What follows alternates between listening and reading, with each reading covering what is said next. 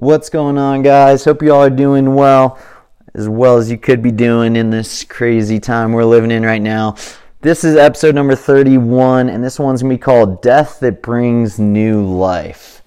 And uh, yeah, hope you guys are hanging in there. I know we're going through some stuff, things are changing rapidly. I know since my last podcast, my view on how you all should proceed with your racing and training has definitely changed advice I'd give. So just a little update on that. Uh, in the last episode, if you didn't get a chance to listen to it, I was talking about you know there's a great opportunity support your smaller road, uh, smaller local races, and obviously I don't think any of those are happening, and there are no races to be had, and it is not looking like there's going to be any races to be had anytime soon. So I will address kind of my new advice on that. Um, but first off, just to kick things off, um, you know, I'm obviously there's a running podcast, and we're going to be talking about what to do in this unique season that we all find ourselves in in relation to running. But I do want to span out from that. I feel like you know, we need to just acknowledge the gravity of the situation we're in and um, the people who's who are battling for their lives right now, the people who are on the front lines, um, all those people, you know, doctors, nurses, people in the medical profession. Our hats off to you guys. We thank you. We're cheering you guys on, and we're behind you guys and supporting you all the way. So, um, you know, I don't want to not acknowledge at the beginning of this that you know fully realize there's a lot of really intense and serious stuff going on in the world right now. But with that said you know we are all complete individuals which is what run free training is all about is addressing other every side of us. And uh, you know one of the things that we can all do to kind of prepare ourselves and to keep ourselves healthy and strong and, and in a good spot to not you know get be getting sick get our immune system super strong is also to take care of our physical self you know? And so i want to start with that. Like this is a great opportunity for us to dial in our sleep better than we ever had before dial in our nutrition better than we ever had before to train maybe even harder than we've ever trained before because maybe we have more time. And obviously like follow the um, directions of the cdc don't you know be out in groups training and stuff like that. Like we we want to be a part of the solution and not part of the problem. But just a really good season for us to get really invested in the health of our body all around. So um, that's kind of how i see this current situation that we're in. But again many thanks to all of you guys who are on the front lines who are, are battling this thing day in and day out. And, uh, you know, our hearts and prayers and support is with you guys. So I want to talk um, a little bit more about like how to use this time specifically for training. Because, like I said, things have changed. You know, the Olympics just got announced that they're being pushed back. Um, they haven't said exactly how long it's going to be. It's looking like at least a year. So, you know, everything is day by day changing. And I ran into uh, Coach Ben of NAZ Elite out on Lake Mary the other day. Sara and I were out there for a workout, and we were just kind of briefly talking about how, yeah, there's probably not going to be any races anytime soon. And the sooner you can kind of come to grips with that, the better.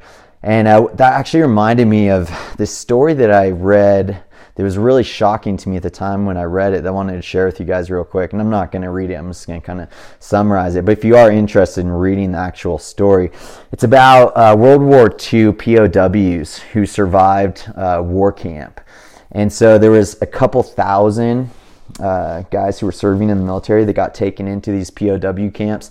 And out of those few thousand, about 500 guys ended up surviving the camp. So after those 500 came home they did an article they were talking to the guys like what was it? Like how did the guys who like what was the difference between the people who survived and the people who didn't survive?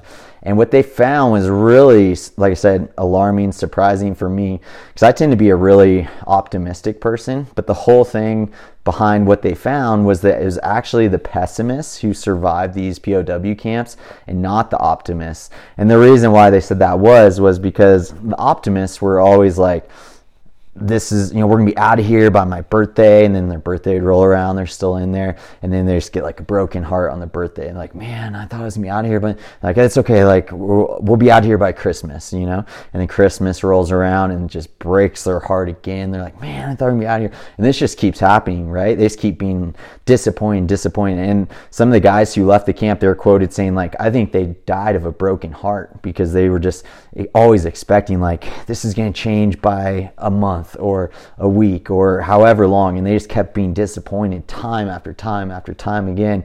And the guys who survived, they said what allowed them to survive was never losing hope.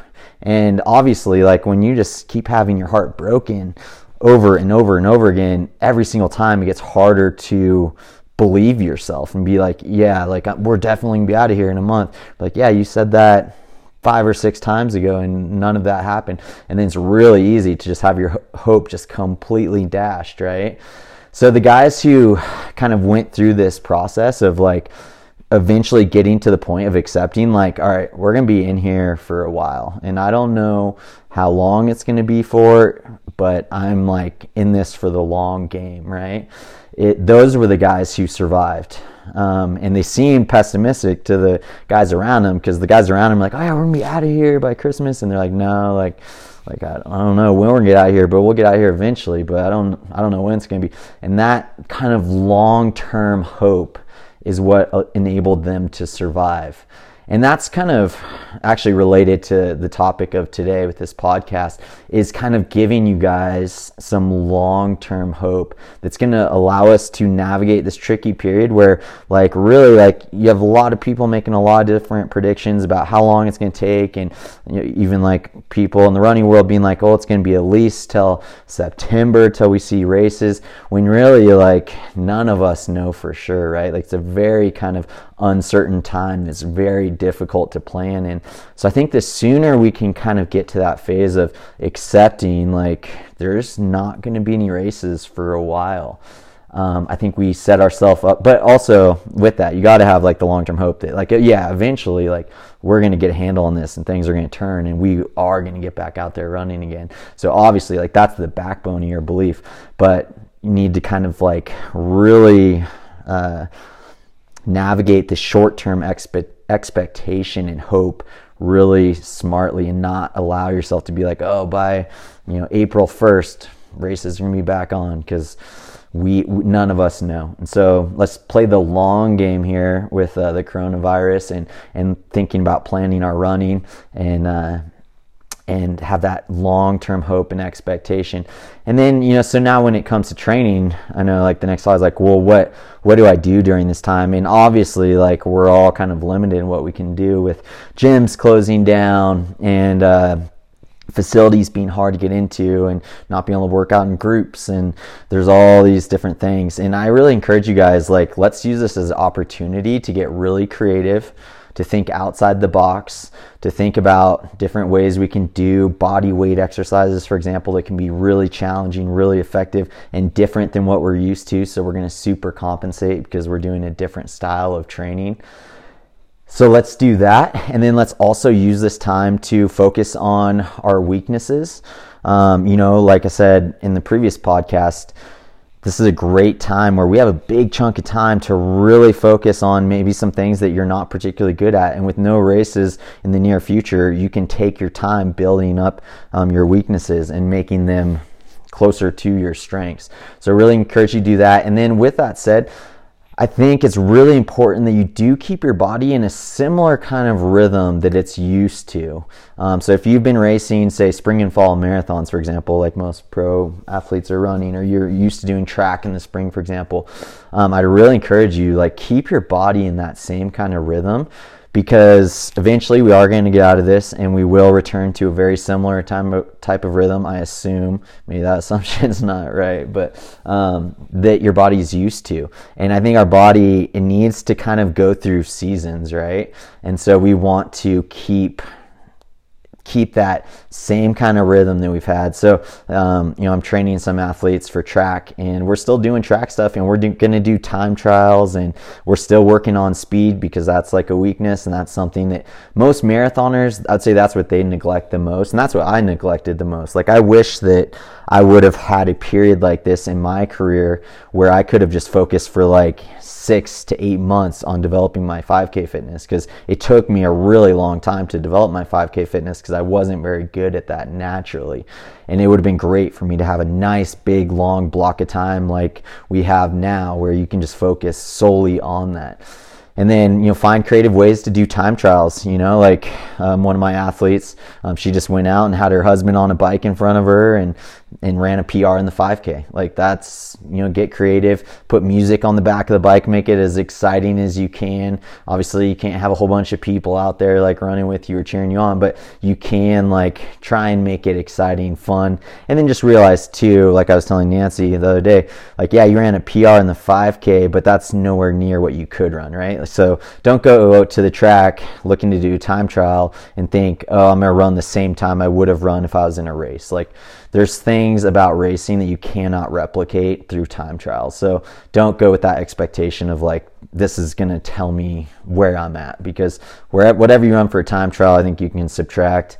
I don't know. It depends on the distance, like four to five seconds per mile. Again, that highly depends on the distance, but um, that's kind of a roundabout number to to throw at you guys there. All right, so that's a little bit about uh, training during this time. Now I want to move into today's topic, which is death that brings new life.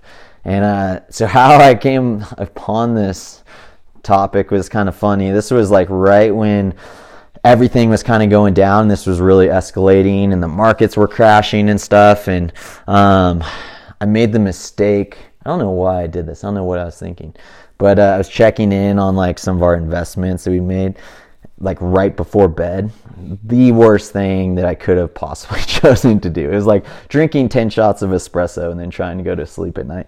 Um, because, you know, of course, like it tanked, right? So I was just in bed and like, oh man, like, can't believe this happening. Where is this going?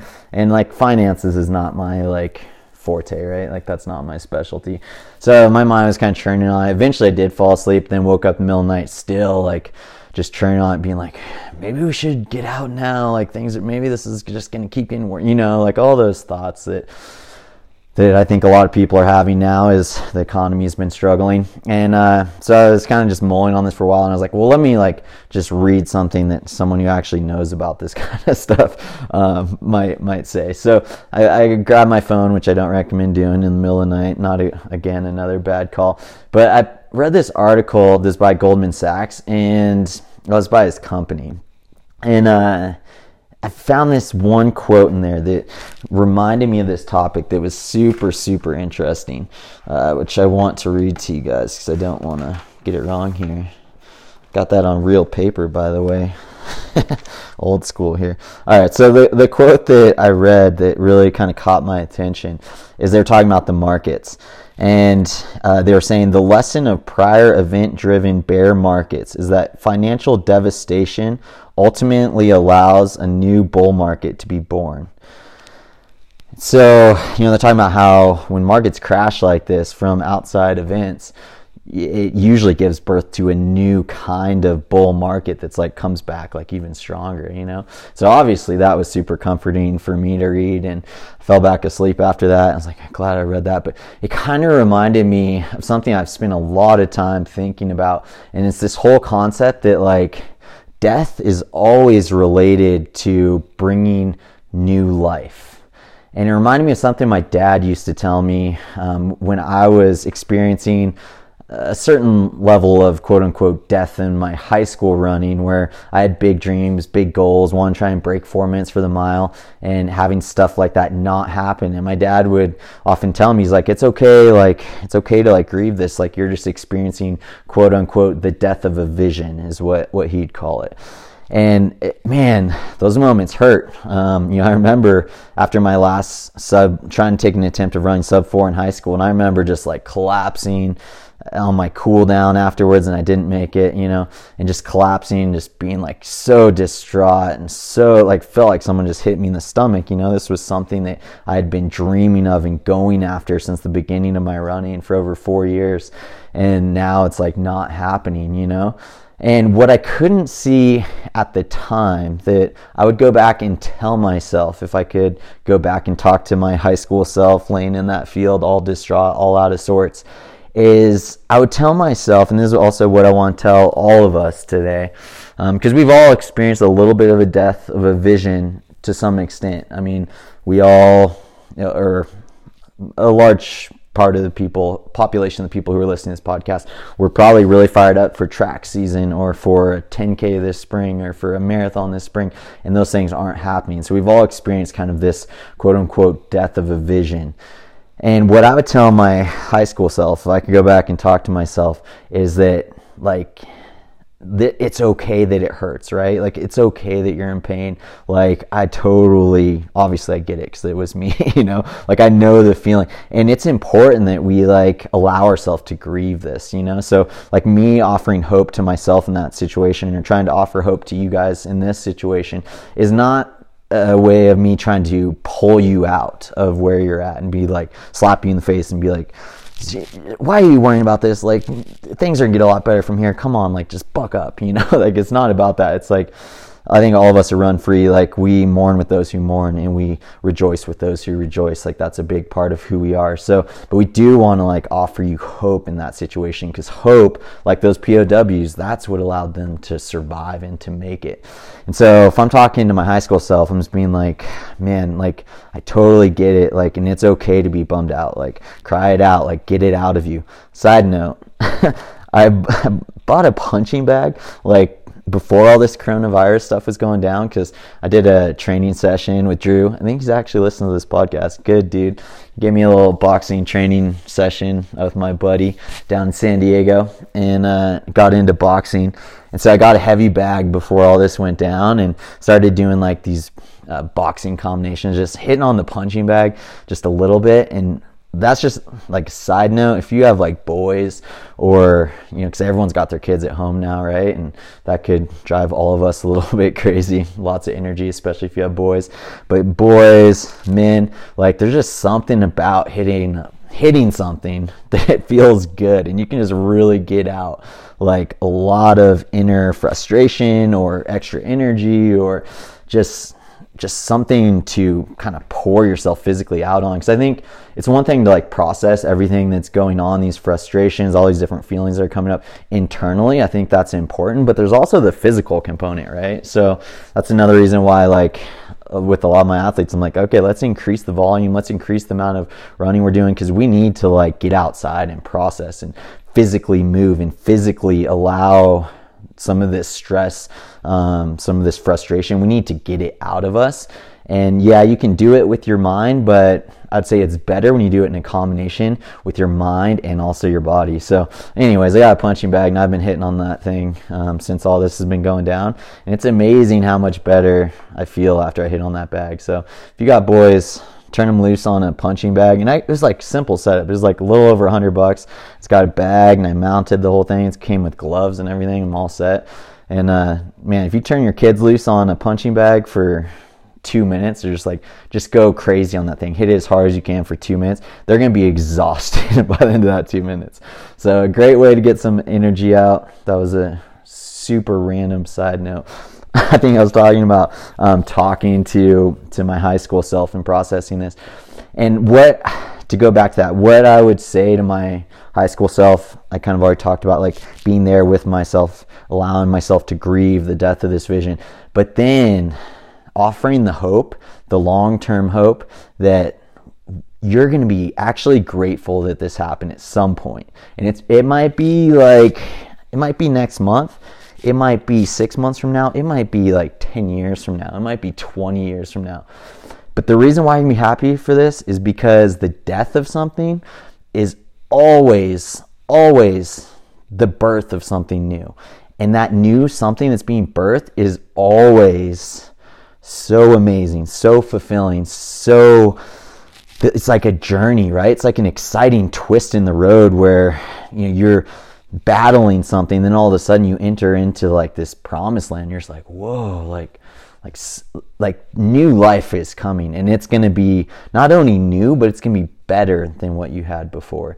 And that's that's what I would tell myself the morning my my loss as a high schooler so I wanted to tell you guys a couple other experiences where if I hadn't experienced death at certain points in my career, and I'm talking about death in terms of like death of a vision, death of a goal, death of how I saw myself as a runner. If I hadn't experienced these things, like my running career would have not happened at all, or it would have happened very, very differently. So kind of talked about um, the high school self. But then, you know, I went to Stanford. I still was like super um, just married to the idea that I was going to be a miler. I was going to be a world class miler. And so, in my freshman year at Stanford, I was focusing on the 800 because I was trying to develop my speed. My sophomore year, I was focused on the 15, and it was just getting worse and worse. Like I didn't improve at all, like zero improvement.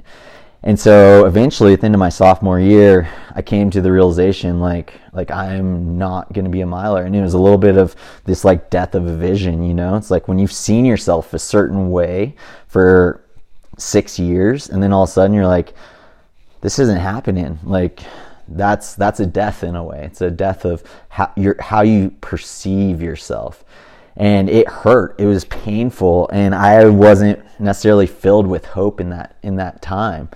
But what happened is then I transitioned to the 5K, and it was as a result of transitioning to the 5K that the doors really opened for my career. If I had been just banging my head trying to be a miler over and over and over again, I would have never you know done well at the NCAA level. I would have never run professionally.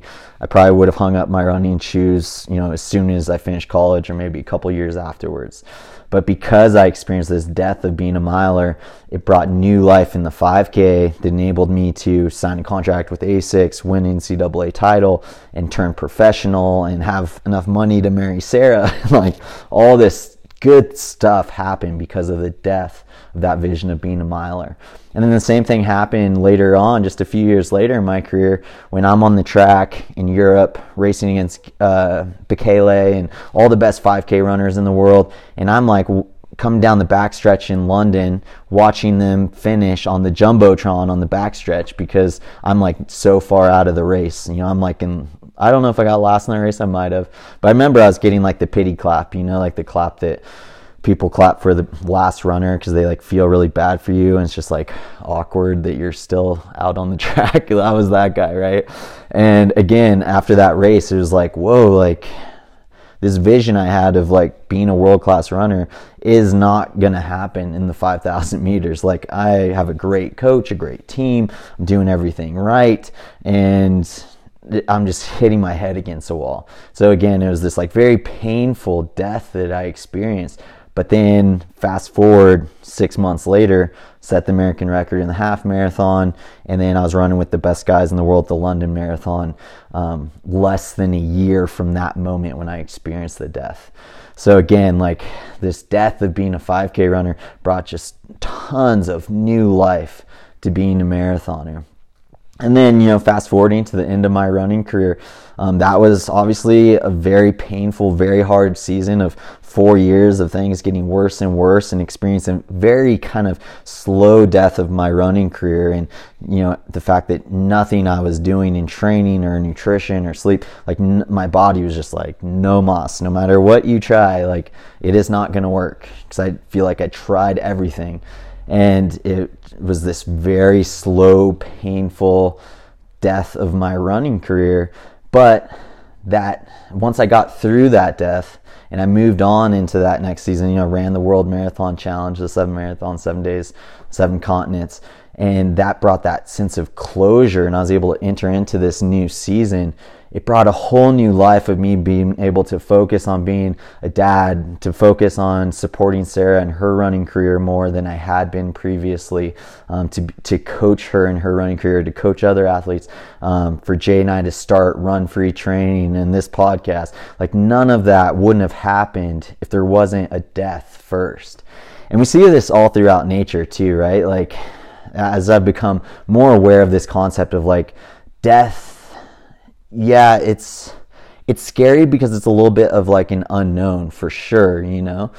Um, but it's also beautiful because you know on the other side of that, like there's new life coming, like there's something amazing on the other side of that. And we see that in nature all the time too, right? It's like just look at night and day, like every single day the sun sets. And in a way that's like a death of a day. It's the death of the sun is gone right? And then every single morning it rises again. You know there's all there's just this cyclical pattern that's inbred it's in every part of life where things die and then that death brings new life with it. We see the same thing with like forest fires. They seem like really terrible things and they obviously can be really terrible things and tragic things like we saw in redding and australia more recently. Um, so not making light of the tragedy of forest fires but it is like the forest's way of cleaning itself out so that new life can come forth from within it. That otherwise it wouldn't happen if we didn't have forest fires. So um, and then you know we look at our own body does the same thing. Like it's crazy to think that every seven to ten years our body is replacing every cell in our body. Like that is unreal that we are like literally we're the same person but a totally different person at the same time. 10 every 10 years and so our bodies just can always, our skin, for example, is always replacing itself. There's just this cycle of like death and rebirth, death and rebirth, death and rebirth. So, my point and what I really hope to get across today with this podcast is just that, guys, like new life is coming. And yes, like this is a painful season that we're in. This is like hard for everyone. There's so many unknowns, so much uncertainty. We can't plan anything, we can't go anywhere. But there is new life that is going to come from this that's going to be so good and it's going to be so sweet and let's have that healthy expectation of it. Might not be next week it might not be next month but eventually like new life is going to spring forth from this. Like i am so certain of that and that fills me with just so much hope and an ability to be able to navigate the uncertainty of our current situation and circumstances with a little bit more joy with a little bit more like you know it's gonna be okay. Like this isn't the end of the world. Like we're gonna we're gonna be ultimately better off for that. And i can already see some things that are gonna be good from this. For example i was thinking about man next time i get to travel to race i'm gonna have a whole di- like I, I always enjoy that experience right? And i'm thankful that i get to do these things and go to different races and um, go to different events. But and for people who are racing in those events of course like you're excited about those races but now, think about the next time you line up on a starting line. Think about the amount of gratitude that you're going to have that you get to be there and you get to do this. Like, I think all of us, man, when those races start back up, there's going to be a whole lot of super thankful people running, and that's powerful stuff. And I think the other thing that's going to come from this is a global community coming together, loving each other, helping each other, and just having this feeling of like, hey, like we all just went through something really serious together and we are like closer for it. Like that's the other thing that I really see coming from um, this uh, tragedy that we're all kind of going through. And I want to kind of kind of end with this. I was thinking about this today. I was out on the bike and I was biking with Sara and I was thinking about this podcast and recording this and talking to you guys and I was thinking about how I can't ever remember Jesus talking about his death without also talking about his resurrection. So I went back and I was looking through the Bible and I was like, yeah, like he never did. Every time Jesus talked about his death, he also talked about his resurrection. So it was never just like this tragic end, like like this is so bad and end a story. It was always like this terrible thing is going to happen, But then three days later, I'm gonna rise again. Like there's always the life, the new life that's gonna spring forth from this very bad thing that was gonna happen to him. And I was thinking about it. I was like, what would it look like for me if whenever I talked about quote unquote death, right? So it can be death of a vision, death of a goal, it could be even physical death. Um, what if every single time I talked about it, I also mentioned like the new life that's going to spring forth from this? Like, how would that change how not only I perceive death, but how the person that I'm interacting with also perceives death, you know? And so that's what I really want to encourage you guys with.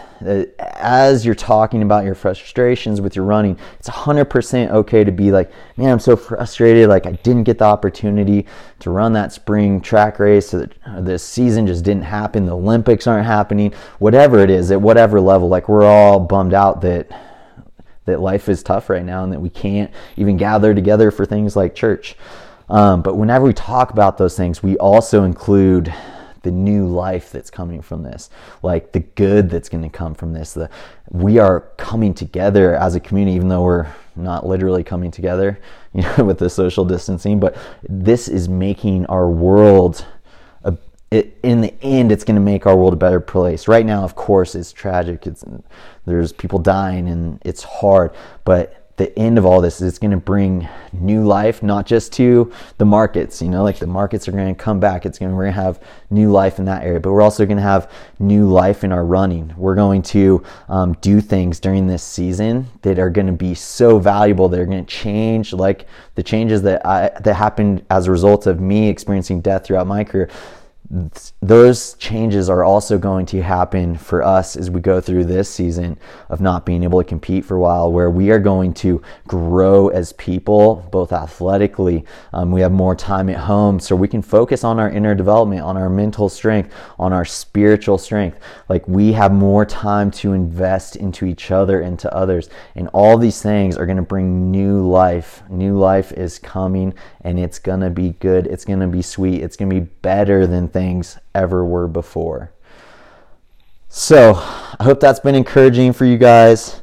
Of course, um, all of us are run free. Our thoughts, our prayers are with everyone who's going through this. All of us are all affected in some capacity.